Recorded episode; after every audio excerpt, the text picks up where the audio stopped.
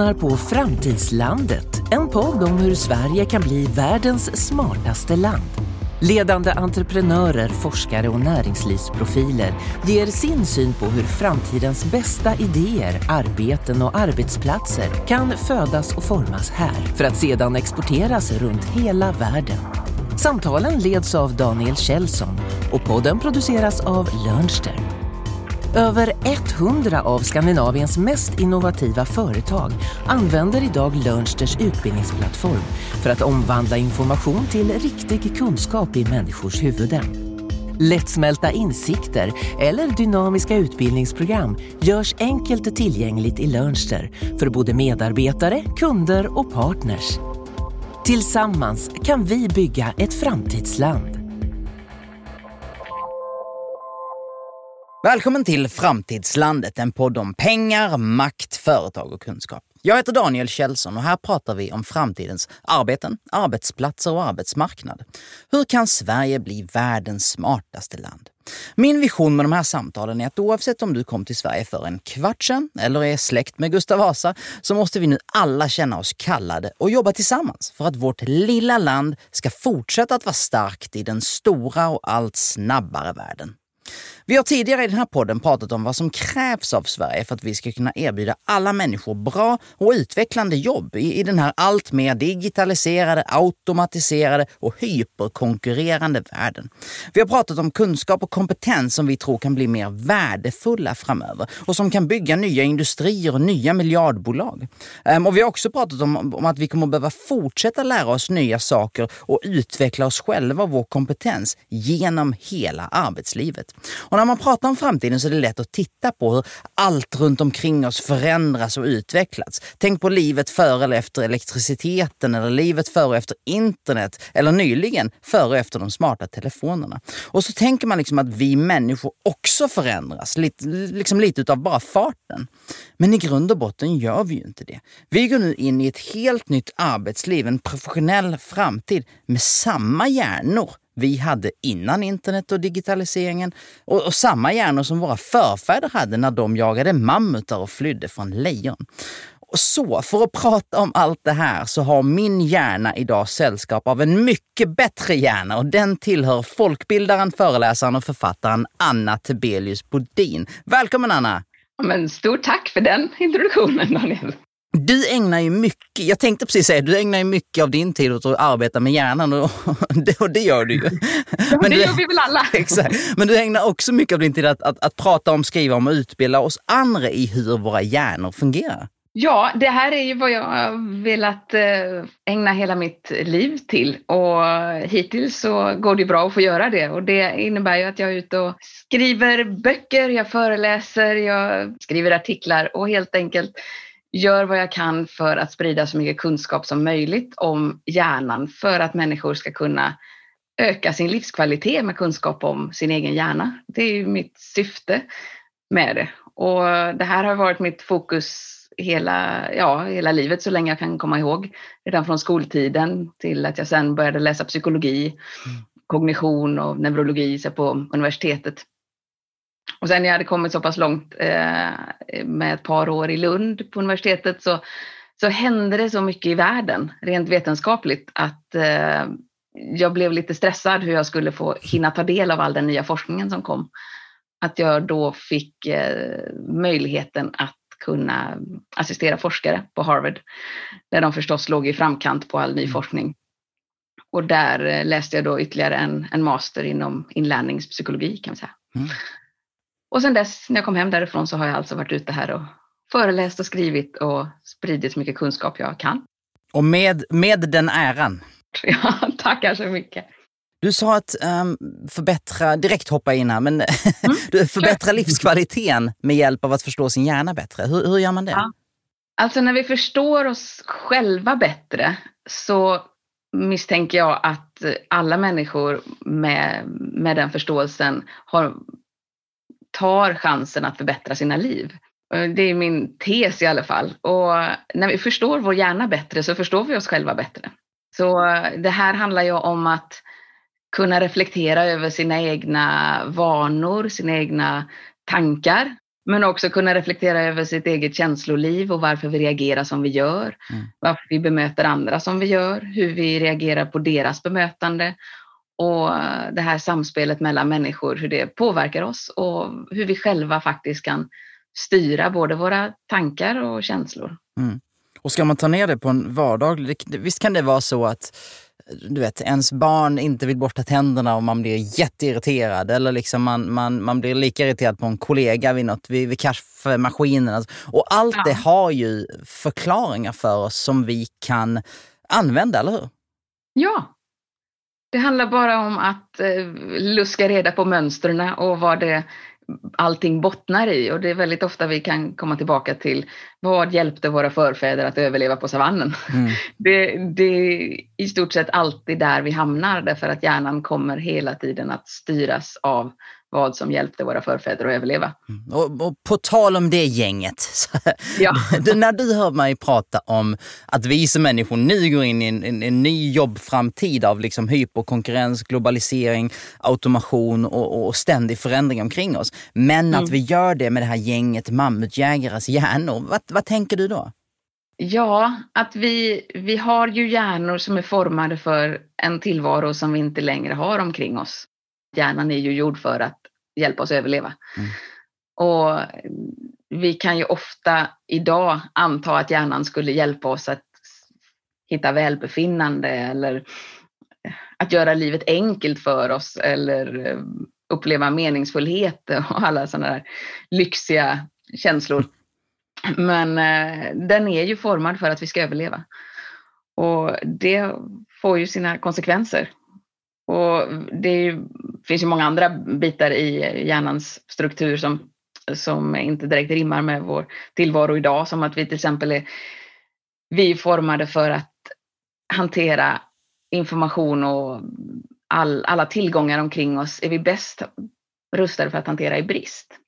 Därför mänskligheten har alltid haft brist på allting. Av, av energi, av kontakter, av information, av interaktioner och produkter. Och och det är vi formade för att hantera som bäst när, när vi har det i brist och nu lever vi i överflöd. Liksom. Vi påverkas väldigt mycket av, av um, den skillnaden. Mm. På samma sätt som uh, jag tänker de här huvudsakerna som definitivt påverkar oss allra mest och i skillnad i tillvaro och vad vi är gjorda för. Så är den andra biten att vi ju inte är gjorda för att konsumera om vi pratar konsumera mm. information och media. Mm. Utan vi är ju formade för att tänka och reflektera. Människan är ju eh, skapat med en, med en hjärna som, som en tankemaskin och inte ett lager. Liksom. Mm. Och det påverkar ju mycket idag när vi ägnar så mycket tid åt konsumtion och mm. inte kanske tankarbete. Jag antar det fanns nog inte så mycket work-life balance när man sprang från ett lejon. Eh, sådär. Nej, men du, mål... nog inte den. men du, mål... du målar ju verkligen upp eh, Alltså det, det, är ju polariserande så att det heter diga. Det är ju liksom extrema på något sätt. Vad vi har skapat för och vad vi har det är ju därför jag vill måla upp det på, på det här sättet just för att mm. markera att det är inte som, som du sa lite här i inledningen, mm. att vi skulle eh, bara av, av farten hänga med lite av, av evolution, vi människor. Utan evolution går ju så fruktansvärt långsamt så mm. att förlita oss på den, det är inte riktigt rimligt när vi har en utveckling omkring oss som går i den hastigheten. Nej, precis. Och hur, om man pratar om förändring då, nu, vi ska försöka liksom hamra ner det här till lite mer mm. praktiska mm. verkligheter sådär. Hur hanterar vi och våra hjärnor ovisshet? Ja, det hanterar vi ju inte så bra. Därför när vi har det här fokuset på att överleva som mm. ju vi och våra förfäder i 40 000 år minst eh, och säkert, ja, före dess också. Men den hjärnstrukturen vi har idag har vi haft med oss i ungefär 40 000 år tror vi. Uh, den är ju gjord som sagt för att överleva. Mm. Och bästa sättet att överleva det är ju att förutsäga framtiden. Mm. Det är ju den absolut största garantin för att öka chanserna för överlevnad. Mm. Det är ju att vi kan göra så bra prognoser som möjligt om framtiden. Och när vi inte kan göra prognoser om framtiden eh, så innebär det inte att vi slutar försöka. Så att det kommer alltid ta, vad vi skulle kalla för bandbredd från hjärnan, mm. att arbeta med den här scenarioplaneringen. Ja. Och om vi pratar den ovissheten som vi direkt befinner oss i just nu med, med corona och de restriktioner och osäkerheten i världen, så skiljer det sig ju egentligen inte så mycket från tidigare. Vi har Nej. alltid haft en oviss framtid. Det har Mm. människan alltid haft. Det är liksom per definition med framtiden att den är oviss. Mm.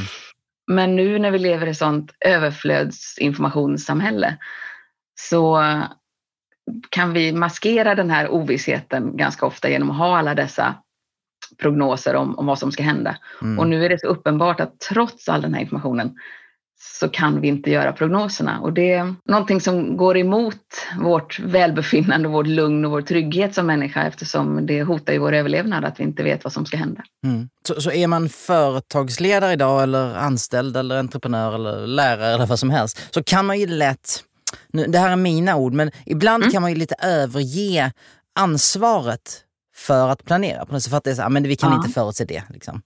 Mm. Um, men men, men det, det låter ju på det du säger som att det finns mycket att vinna på att på att scenarioplanera och på att liksom prata om de här frågorna för att, ja visst, vi vet inte exakt för att som du sa per definition, framtiden, vi vet inte.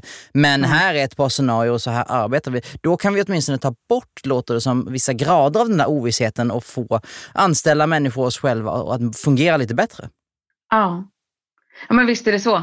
Men det är också väldigt rimligt för oss med vår hjärna att vi söker trygghet i att släppa i ansvar. Mm. Ja, För vi vill ju inget hellre än att ha trygghet. nej. Det är ju tryggheten vi strävar efter hela tiden på väldigt olika vis. Men att avsäga sig ansvar är ju ett, ett effektivt sätt att eh, söka sin eh, egna lilla spott av trygghet. Mm. Är, är det bra då? Det är ju inte bra när människor generellt sett avsäger sig ansvar därför att det, det skapar ju ännu större otrygghet om ingen har ansvar. Mm. Människor behöver ju andra människor omkring sig som har ansvar därför att det skapar ju trygghet för dem. Eh, Så att generellt sett, om man ska ge något generellt svar, så nej, det är ju inte positivt för oss när vi släpper i ansvar. Samtidigt så kan vi ju se det från andra hållet att människor som försöker ta ansvar för saker de inte kan påverka, som världsfreden och, och, och coronarestriktioner eller vad det nu skulle kunna vara. Där så kan vi oftast personligen må bättre av att släppa i ansvar. Mm. Det, du kan inte ta på dig huruvida människor följer restriktioner i Sverige eller inte Mm. och vad som händer med smittspridningen. Det är liksom inte någonting som du mår bra själv av att försöka ta ansvar för. Du kan ansvara för dig själv och där är det bättre att du tar det, det lilla ansvaret istället. Mm. Gör jag det för smått nu om jag säger att det är till exempel om du ska åstadkomma någonting en dag och din lista är tre saker som du är i helt, alltså full kontroll över själv. Mm. eh, Jämfört med om jag gör en lista på saker som jag säger, jag, jag, jag vill åstadkomma dem men det, det hänger också på andra så det hänger lite löst. Liksom. Att det är bättre att mejsla sig själv, att, att tänka så helt enkelt. Att okej, det här kan jag kontrollera, det här kan jag åstadkomma själv. Mm. Ehm, för att inte hamna i det här som du sa, att man, att man tar på sig saker som man inte har någon, något inflytande över. Mm. Nej men visst är det så. Och om vi tittar på hur hjärnan reagerar på den typen av listor som du pratar om när vi, Ja. när vi mm, kan kontrollera det själva. Det innebär ju att vi har högre sannolikhet för att få den här belönande känslan av Mm. att vi har åstadkommit något, vi har avverkat något, vi har rott någonting i hamn. Mm. Och det upplevs ju av hjärnan som väldigt belönande för det är ju också det är ju tryggt att ha kontroll över någonting och ha bemästrat det. Liksom. Mm, mm. Kan, kan du ibland se en disconnect mellan eh, men till exempel sådana här diskussioner eller vad som liksom sägs och spås om vår framtid där ute och det du vet om, om liksom vetenskapen kring våra, hur våra mänskliga hjärnor faktiskt fungerar? Det skulle jag väl absolut säga. Det, det tror jag nästan inte man behöver kunna så det är jättemycket om hjärnan för att se den här disconnecten i vad vi kan skena iväg i, i tron på vad, vad vi människor kommer att eh, bli och göra framöver. Vi är ju å ena sidan väldigt bundna av en hjärna som inte har förändrats på 40 000 år. Mm. För att vi föds med de här hjärnorna och det har vi ju gjort generation efter generation och det kommer nästa generation med födas med likadana hjärnor Mm. återigen och det kommer att, att vara så eh, ett tag får vi över rimlig överskådlig framtid. Så att de begränsningarna vi har idag kommer ju innebära att eh, vi, vi kommer nog fortsätta ha en övertro på evolutionen, tror jag. Eh, och vi kommer att eh, underskatta möjligheten vi har att förändra vår individuella hjärna. Mm. Så att samtidigt som vi överskattar att evolutionen ska hjälpa hela mänskligheten att förändras unisont, mm. så underskattar många vad vi kan göra med vår egen hjärna under vår egen individuella livstid. Mm. Och det tror jag är ett problem, för då kan vi mer göra saker eh, som innebär att vi går i konstant konsumtion till exempel, istället för att reflektera och bygga upp de reflekterande systemen i hjärnan. Mm. Och, och det är mycket när vi tittar på framtiden som handlar just om att vi ska förenkla för oss, vi ska mm, utöka våra friheter, vilket innebär att eh, vi blir mer individualistiska. Mm. Vi blir mindre eh, sammanlänkade med varann på ett genuint sätt. Mm. Att vi faktiskt tar del av hela andra människor och inte bara projicerade bilder av andra människor. Mm. Och vi är ju gjorda för att vara i flock. Vi är gjorda för att vara tillsammans. Vi är gjorda för att exponera oss själva för våra medmänniskor eh, med hela våra jag. Mm. Hur otäckt eh, sårbart det än är. ja, så är det ju ändå det vi är gjorda för och det är det vi får den stimulerande, det stimulerande samspelet med andra människor i att vi vågar göra. Mm. Så, det, det, är väldigt intressant. Ja. Alltså, reflektionen tycks också vara en sån nyckelsak. Och när du först sa det så tänkte jag, ja, men jag vet, snabbt så börjar man ens hjärna eh, kör sitt egna race. Och då tänkte ja. jag, jag måste verkligen sätta mig ner och läsa fler böcker och bara ta lite lugnare. Men, men det var ju också konsumtion. Vad är reflektion? Riktig reflektion? Ja. Ja, men intressant att du säger. Just det här med att läsa är ju lite speciellt. Därför att ja, det är ju en konsumtion att läsa. Men det kräver så mycket av hjärnan. Det, det är få delar av hjärnan som inte är involverade när du läser. Mm. Så, och det är en av de mest komplexa sakerna vi gör som vi inte är skapta att göra. Det är vi per definition inte mm. skapta att göra. Vi hade ju inte ens ett alfabet för mer än 5000 år sedan. Så att eh, det här är ju någonting vi tar återanvända områden i hjärnan för att göra och det gör vi stor del av mänskligheten väldigt automatiserat. Mm. Så att läsa är så pass krävande att jag personligen i min definition räknar inte in det i konsumtion. Eh, att mm. scrolla i Facebookflöden eller vad det nu skulle kunna vara och, mm. och vi mest eh, kastar en blick på rubriker som bara mest får oss att komma i ett visst känslomässigt tillstånd för att sen gå över till något helt annat ämne och få någon ny rubrik som får ett annat känslomässigt tillstånd och hålla på. Det är konsumtion. Mm. Och det, ja, det är också att läsa några rader kanske, men att faktiskt sätta sig in i en text och göra en analys av det man läser och jämföra med tidigare föreställningar om, om ämnet och så vidare. Det är inte konsumtion i, i min definition i alla fall. Om vi nu liksom tillåter oss själva att dra lite raka linjer. Vi kan ju inte mm. göra någonting åt evolutionen. Nej. Nej. Men vi kan göra som du sa, uh, mer än vad vi tror åt, åt ja. hur vi själva fungerar och förstår Absolut. och mår. Liksom. Um, vad kan vi, vad, vad kan vi göra? vi kan jobba på att vår egen utveckling mm. i vår förståelse om oss själva, tillvaron och andra människor. Mm. Och när vi ständigt är i utveckling som vi per definition är, alltså allting i hela skapelsen, beroende på hur vi ska se på världen, mm. eh, är ju antingen under utveckling eller döende. Mm det är ju så liv mm. går till. Mm. Eh, så att vi är ju hela tiden i utveckling och där är det frågan om vad vi, och i vilken riktning. Mm. Alltså om vi kan göra bättre förutsägelser om framtiden så innebär det ju att vi kommit i, i utveckling av djupare förståelse av någonting. Mm. Om vi um, kan reflektera över våra egna känslor och inte är så styrda av till och med i den bemärkelsen att människ många människor känner ju att de är sina känslor. Mm. Och kan man inte ställa sig utanför sin känsla och reflektera över den och förstå varför den uppstår och därmed kunna hantera den på ett mer eh, balanserat sätt, mm. så, så är vi ju slavar under eh, våra reaktioner mot omvärlden. Mm. Och istället för att vara objekt själva och vi kan styra jag väljer vad jag tänker. Jag kan tolka en situation på väldigt olika sätt och det kommer att ge mig olika känslor till följd av vilken tolkning jag gör. Mm. Och den har jag makt att styra över. Liksom. det handlar ju lite om att jag har ett jobb idag, jag har vissa kunskaper och kompetenser idag. Jag vet Mm. inte exakt hur jag ska försörja mig kanske om tre eller fem eller tio år eller enligt någon form av, av tidslinje. Ehm, och vad kan jag då lära mig idag? Till exempel um, bättre, men, som du sa, att inte vara slav under mina egna reaktioner. Det finns ju en verktygslåda tillgänglig för mig för Mm. att vara bättre förberedd på vad som än kommer. Ja. ja, men visst är det ju en, en verktygslåda som vi kan rusta oss med. Och jag brukar se det som så att vi har vi lever i ständig förändring och det har vi ju alltid gjort. Så Mm. det är ju inte nytt. Vi, det är bara att förändringen nu går väldigt, väldigt fort. Ö, förlåt att jag avbryter direkt här. Ja. Överdriver sådana som jag, när vi säger att allt förändras och vi lever i förändring, överdriver liksom vi, alltså vi överdriver ju inte kanske att, att det ökar, att det accelererar. Men Nej. effekten på oss, är det någonting som vi kanske är mer vana vid än vad vi, vad vi säger? Ja, jag förstår vad du menar. Eftersom det egentligen aldrig har funnits något annat än förändring så kanske vi, ja, man kanske kan säga att vi överdriver det. Ja, vi, vi kan ta ett exempel nu som känns ju väldigt eh, uppenbart eh, i den tiden vi lever, precis 2020.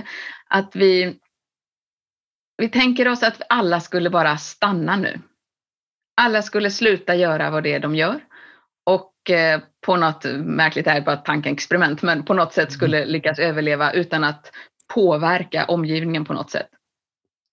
Då skulle ju inte allting sluta förändras. Vi skulle ju, vi, rent eh, biologiskt så skulle ju samhället snart växa igen om vi inte har sett de här Mm. bilderna av vad skulle hända med Sergels torg inom Mm. ett år, inom fem år så utan människan och så vidare. Det, saker skulle ju fortsätta förändras. Mm. Vi skulle åldras och samhället skulle biologiskt växa igen och Mm. saker skulle ruttna och bli gamla. Alltså att allting skulle fortsätta förändras även om ingen gjorde något. Mm. Så att förändringen det är ju det naturliga tillståndet. Mm. Och för att vara bättre rustad i en sån här ständig förändring så får man ju gå till det som inte förändras på samma sätt, vilket ju är vi själva med våra hjärnor. Mm.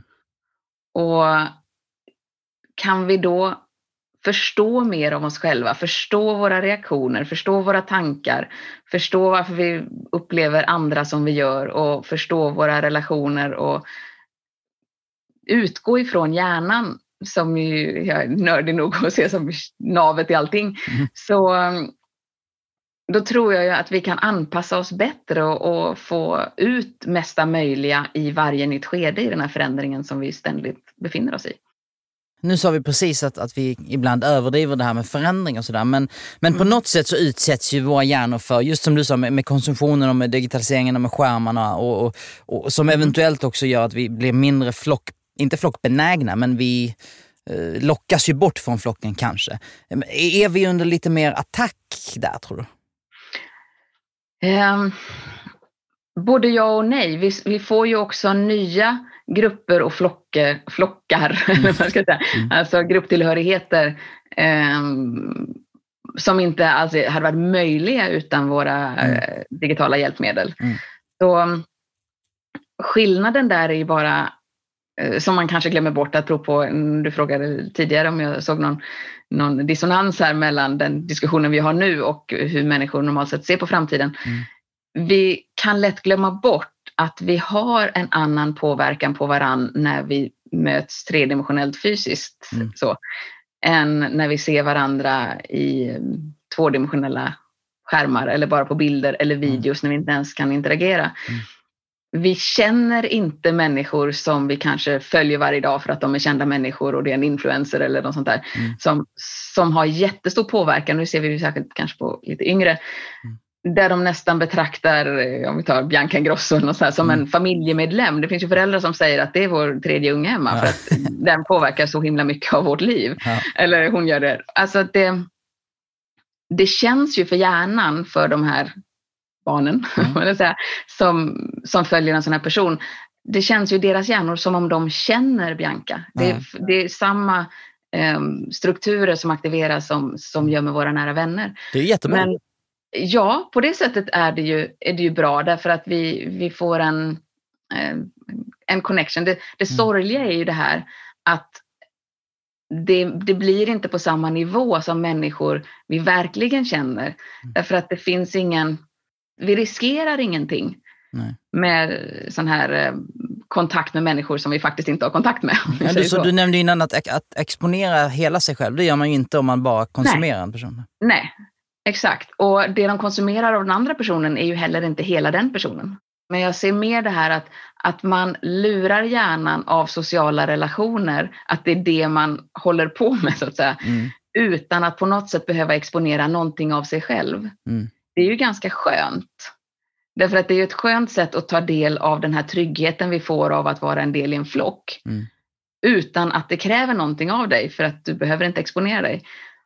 Men det gör ju att vi kan, vad ska man säga, vi kan bygga upp en bortskämdhet. Det är kanske helt fel ord för att vad det handlar om är att vi blir sämre rustade att ta hand om faktiska relationer som mm. kräver någonting av dig själv. Mm. För vi kan, få, vi kan fuska oss till de, det gynnsamma i sådana relationer genom mm. att ta del av det på distans. Mm. Och det innebär ju att när vi väl vill ha det lite djupare, vi faktiskt vill känna den här djupa gemenskapen med andra människor. Mm. Att överhuvudtaget få, få ta del av och känna hur det känns, det kräver ju att du har blottat och exponerat dig själv och riskerat någonting. Det är lätt att dra parallellerna till när vi nu även allt mer digitaliserar våra Eh, professionella relationer, eller hur? När man, de man mm. kanske innan träffade varje dag på kontoret som, som människor så att säga, nu ja. allt oftare ser bara på skärm eller som ikoner. Ja. Och då hjälper det ju om det här är människor som vi faktiskt har en, mm.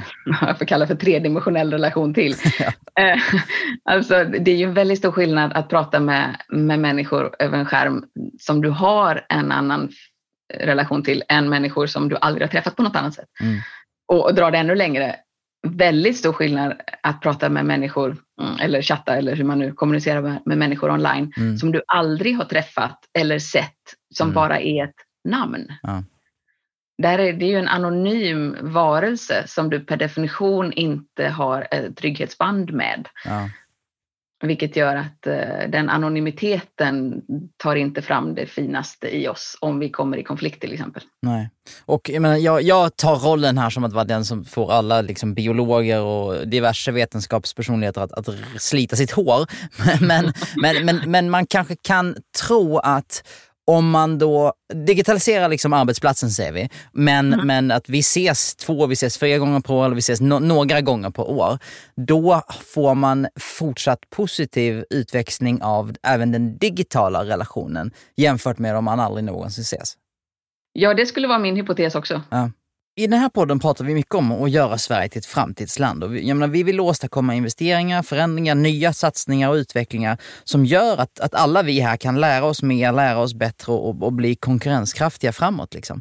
Mm. Um, och då är det lätt att hamna i, i traditionella infrastruktursatsningar. Jag menar, och, och, eh, mer eller mindre realistiska får man väl säga. Men du vet, behöver vi göra en hyperloop till Berlin eller ska Arlanda bli en global hubb för, för bara elflyg och sådär? Men, ja. men, men det jag tänker på nu är att jag menar, hjärnorna är ju liksom vår mest, kanske mest kritiska infrastruktur. Sådär, mm. sådär liksom. Snyggt uttryckt, ja. ja. Så om, om, om vi ska liksom satsa, ett infrastru- satsa på ett infrastrukturprogram åt våra hjärnor, vad, vad ska den, hur ska den se ut? Jag skulle ju titta på vad kan vi göra för att stärka relationer mellan människor? Mm. Och då handlar det ju om att hitta möjlighet för människor att mötas, inte bara det här att utbyta åsikter och, och vara i våra intellektuella pannlobar och, och så att säga, mm.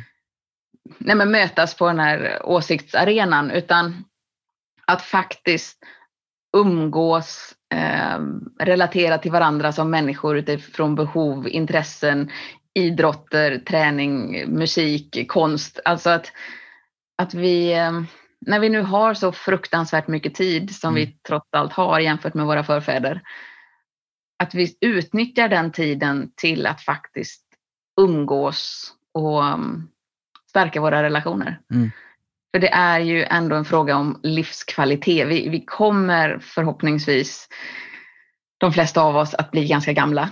Mm. Och eh, det innebär att vi har så pass mycket liv i den bemärkelsen att vi lyckas med vår, vårt projekt att överleva. Mm. och, vi förutsätter det. Ja, det, det, är ju ändå vad hjärnan ändå jobbar med hela tiden. Mm. Och om vi då lyckas med det, titta på vad, vad, är, vad är nästa steg då? Och då är det ju, det är ju livskvalitet, det är ju det vi uppenbarligen söker. Mm. Um, och för att nå den så, så är det svårt att se att vi kan komma runt vikten av att vårda våra relationer. Mm. Och det låter som, om man tänker på nu, den riktiga termen flyr mig, men jag menar bang for the buck så att säga. Um, för man, när man pratar om, ska, ska man utvärdera en motorväg, jag vet ju ingenting om att utvärdera motorvägar, men antar jag. ska man liksom, okay, en krona investerad här genererar x kronor i ekonomisk tillväxt, kan man utgå ifrån att, att det är så att, att kalkylerna mm. ser ut. Um, mm. hur skulle, var får man bäst utväxling kring liksom mental mentala satsningar? Är, är det, för menar, och då tänkte jag först på liksom den här eh, idrotten i skolan eller friskvårdstimmen. Sådana satsningar känns ju, känns ju bang for the buck i den mentala träningen. Mm. Vad kan man mm. mer satsa på som, som ger människor utväxling snabbt? Um, möjlighet för människor att ha någon relation överhuvudtaget. Mm. Alltså vi har ju ett enormt samhällsproblem av ensamhet. Mm. Uh, att det överhuvudtaget finns att det finns fritidsgårdar, mm. att det finns personal i skolor, att det finns um, um, socialtjänst, att det finns kuratorer, att det finns um, organisationer som ni vet, BRIS, Jourhavande kompis, mm. Eh, kyrkan, att det finns människor att ty sig till rent professionellt när man behöver eh, hjälp, men också den andra biten att det finns andra likasinnade att ty sig till.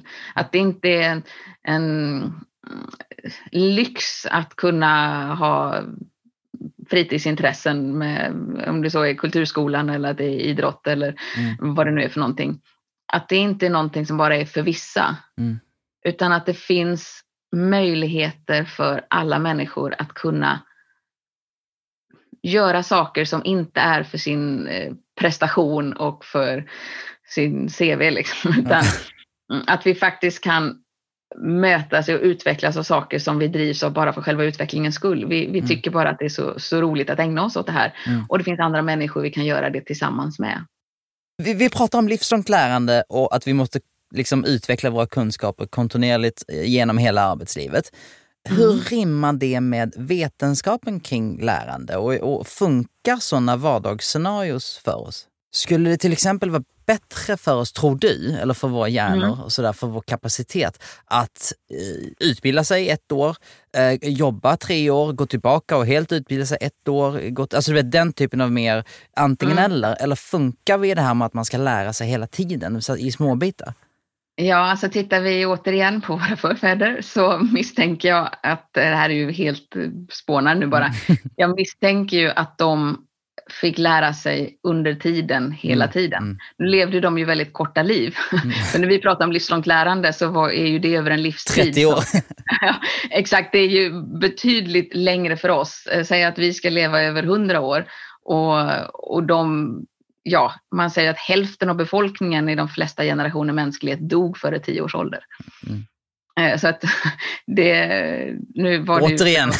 den andra hälften som blev våra förfäder för de var tvungna att hinna få barn. Men, men, eh, men de var, blev inte gamla. Så. Nej. Eh, och det betyder ju att när vi pratar om livslångt lärande så är det över väldigt många mm. fler år. Men jag, har ing, jag ser ingen anledning att tro att vi skulle på det sättet behöva begränsa det till att det bara är en del av livet och vi ska lära. Vi ser ju vad det påverkar hjärnan under hela livet att vara lärande. Mm. Eh, att hur det stimulerar ny cellbildning och ny, mm. nya synapser i, i, hjärnan, vilket innebär att vi, vi stärker nätverken i hjärnan och i så extremt viktiga områden som till exempel, vi pratar hippocampus, som är en liten struktur i hjärnan som vi kallar för eh, vad ska säga, kopplingscentralen för alla våra minnen och tankar och erfarenheter. Um, eller minnen och erfarenheter. Och det här är ett område som vi kan få att växa mm. eh, genom livet. Normalt sett så krymper det, eh, men med till exempel att vi tränar och utvecklar vårt, vårt tänkande och vårt lärande så växer det här området rent fysiskt. Mm. Och det tyder på att vi har kapacitet att fortsätta påverka vår individuella hjärna under hela vår livstid. Och så länge vi har den makten att kunna påverka vår hjärna så talar ju det för att vi är gjorda för att kunna lära så länge vi pallar med. alltså, mm, mm. alltså, vi, vi är gjorda för det. Mm. Och med tanke på hur, vilken hastighet förändringen som vi lever i, i våra generationer som lever nu, mm. Så är det ju rimligt att eh, vi behöver fortsätta lära och lära hela tiden. Det tror jag är en, en inre drivkraft i oss, så länge det inte finns blockeringar. Det är så ofta vi pratar om att människor måste få veta mer, de måste lägga till saker, de måste få motivation och de måste få massa, massa kunskap för att förändras och sådär.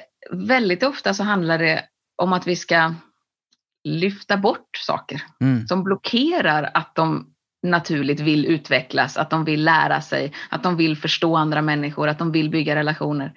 Det, det är rädslor och oro och begränsningar som blockerar människor och det, mm det vi nog alla behöver titta på. Vad är det som blockerar en människa att eh, söka sig till andra människor till exempel?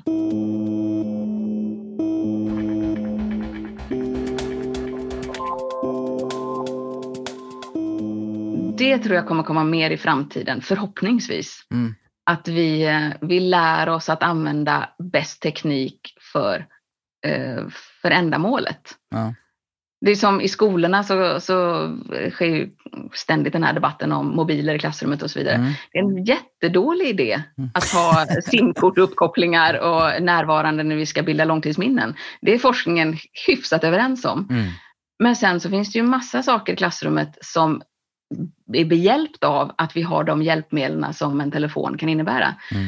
Men vi borde ha lite högre tekniska ambitioner än en mobiltelefon. Ja. Eh, och det, den diskussionen förs liksom inte, utan då pratar man för eller emot teknik. Mm. Fast det egentligen är för eller emot mobiltelefonen. Och det blir, mm. det blir snett. Så jag tror att vi i framtiden kommer att ha lite större teknisk mognad i att utveckla tekniken så att den verkligen hjälper oss. Och det låter ju som en, en nyckelbegrepp att ta med sig. För det är precis som du säger, allt för ofta hamnar vi i för snäva tankesätt kring det här. Ja. Um, men, men och, och tittar man på det, vad, vad, vilka tre saker tror du att det kommer vara viktigast att lära sig nu eller förstå mer kring nu om man vill vara liksom fortsatt framgångsrik eller fortsatt välmående? Mm. Vad hjärnan behöver för att lära. Vad är det? Lite kort så kan man väl säga att vi behöver kunna stänga av konsumtion. Mm. Vi behöver kunna eh, eh, alltså klara oss utan distraktioner, det vill säga bli ensamma med våra tankar. Mm. Det är ganska ångestfyllt för allt för många människor idag att vara ensam med sina tankar, så vi, vi fyller det här med konsumtion hela tiden. Eh, men hjärnan behöver kunna tänka och reflektera för att utveckla de strukturerna, att bli bättre på att göra det, för att då också kunna reflektera över våra känslor och på det sättet bygga upp ett välmående. Eh, så väldigt, alltså mitt fokus är ju på att lära oss mer om, mm. om hjärnan att eh, förstå att vi har olika eh, tankar och känslor inför någonting än när vi är i någonting. Mm. När vi bygger upp ångest och panik och rädsla och skräck för någonting så är det oftast något som ligger framför oss i tiden. Mm. Det är väldigt sällan det du är i nu. Det är ju i trauma och chock och sånt, då handlar det om vad vi upplever just nu. Men mm. nästan alltid så handlar ju våra obehagskänslor och faktiskt våra, också våra lustkänslor om hur vi minns dåtiden och hur vi tänker på framtiden. Mm. Och det här är ju tankarna som formar de bilderna. Mm. Och det innebär ju att eh, vi kan eh, styra våra tankar. Mm. Så om vi förstår makten vi har av att styra våra tankar och faktiskt jobbar mer med våra tankar och inte dränker dem i konsumtion så, så kommer vi vara betydligt bättre rustade. För vad som än kommer? för vad som än kommer. Mm. Från början så skulle jag ju satsa på att lära människor att lära. Mm. Så att de förstår vad, vad mycket de kan eh, åstadkomma och vilka begränsningar vi sätter upp för oss själva med att det är så viktigt för oss att vi ska bevara våra tidigare föreställningar om oss själva och om tillvaron. Mm och vilka begränsningar det skapar i vad vi tror att vi kan klara av. Mm. Men kan vi förstå det här och få ett utifrån perspektiv på att vi faktiskt kan utmana våra föreställningar om hur saker går till, om, om vi och dem, om mm. Vad som är rätt och fel och vad andra människor har för agendor eller mm. inte. Mm. Och att vi kan utveckla vår förståelse för hur vi fungerar som människor genom att förstå hur vi faktiskt lär oss saker. Då, då kommer vi ju öppna upp för mycket starkare möjligheter att faktiskt lära oss. Mm. Och när vi har en, en hel vuxenutbildning med fokus på lärande och inte fokus på resultat. Mm. Eller fokus på bedömning. Det är en väldigt stor del av skolsystemet idag som har jättefokus på bedömningen. Mm. Och istället för att fokusera på vad är det vi skulle lära oss mer av. Alltså det är ju mycket mer, om jag blir konkret här, vi pratar mm eh, som tester då till exempel. Mm. Det är fantastiskt viktigt och bra för hjärnan att vi blir testade därför att det tvingar oss att plocka fram kunskap ur hjärnan, vilket är den egentliga kunskapens moder. Eh, att vi jobbar med framplockning. Mm. Och det gör vi ju när vi blir testade, när det är prov. Liksom. Mm. Så vi borde ha massor av prov. Mm. Men inte prov som bedömningsunderlag, för det skapar ju så mycket stress och mm. framförallt enorm rättningsbörda och så vidare. Mm. Utan gör prov flera gånger, samma prov. Mm. Gör dem två och två, för du kommunicerar väldigt mycket mer om svar och, och analyser och så vidare mm. när du gör ett prov tillsammans med någon annan. Mm. Och sen så gör du prov, samma prov igen fast tillsammans med en, med en ny kamrat. Och hela tiden så kräver det av att du, du är producent istället för att vara så mycket konsument. Mm. Du, du förlitar dig på din eget tänkande och analysförmåga och du förväntas tänka. Du förväntas inte bara bli bedömd. Mm. Eh, på resultat som du med digitala hjälpmedel kan få upp med lite uteslutningsmetod och tills det lyser grönt känns bra och du får ditt certifikat. eh, utan du faktiskt måste tänka dig fram till lösningar. Mm. Och jag tror ju att ju mer människor förstår om hur lärande faktiskt går till så blir, kan vi spräcka hål på den här bubblan av bedömning och snygga resultat som går att maskera så mycket av faktiskt bristande lärande. Mm. Mm. Och om man vill lära sig någonting Eh, bra och förstå någonting väldigt snabbt så skulle jag nu vilja runda av genom att alla släpper allt och beger sig till annatebeliusbodin.se eller Youtube. Men hitta, sök på, sök på namnet och hitta din två minuters video tror jag att det är om fokus och multitasking. Där. Jag, jag tycker att du gör det så snyggt med Eh, lampan, spotlighten eller vad vi ska kalla det och att vi liksom tror att vi kan göra allt på en och samma gång. Men, ja. eh, men där har vi fel. ja, så kan vi väl säga. Ja, vi kan göra väldigt många saker samtidigt. Vi kan bara tänka på en sak i taget. Precis, och med dem, det är väl utmärkta ord att runda av den här. Jag är jättetacksam för att du har varit här idag och vi ska fortsätta stångas där ute för du gör ett jätteviktigt arbete som jag tror gagnar oss alla. Tack snälla.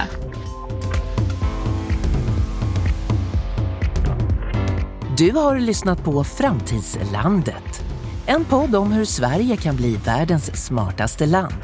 Samtalet leddes av Daniel Kjellson och podden produceras av Lönster.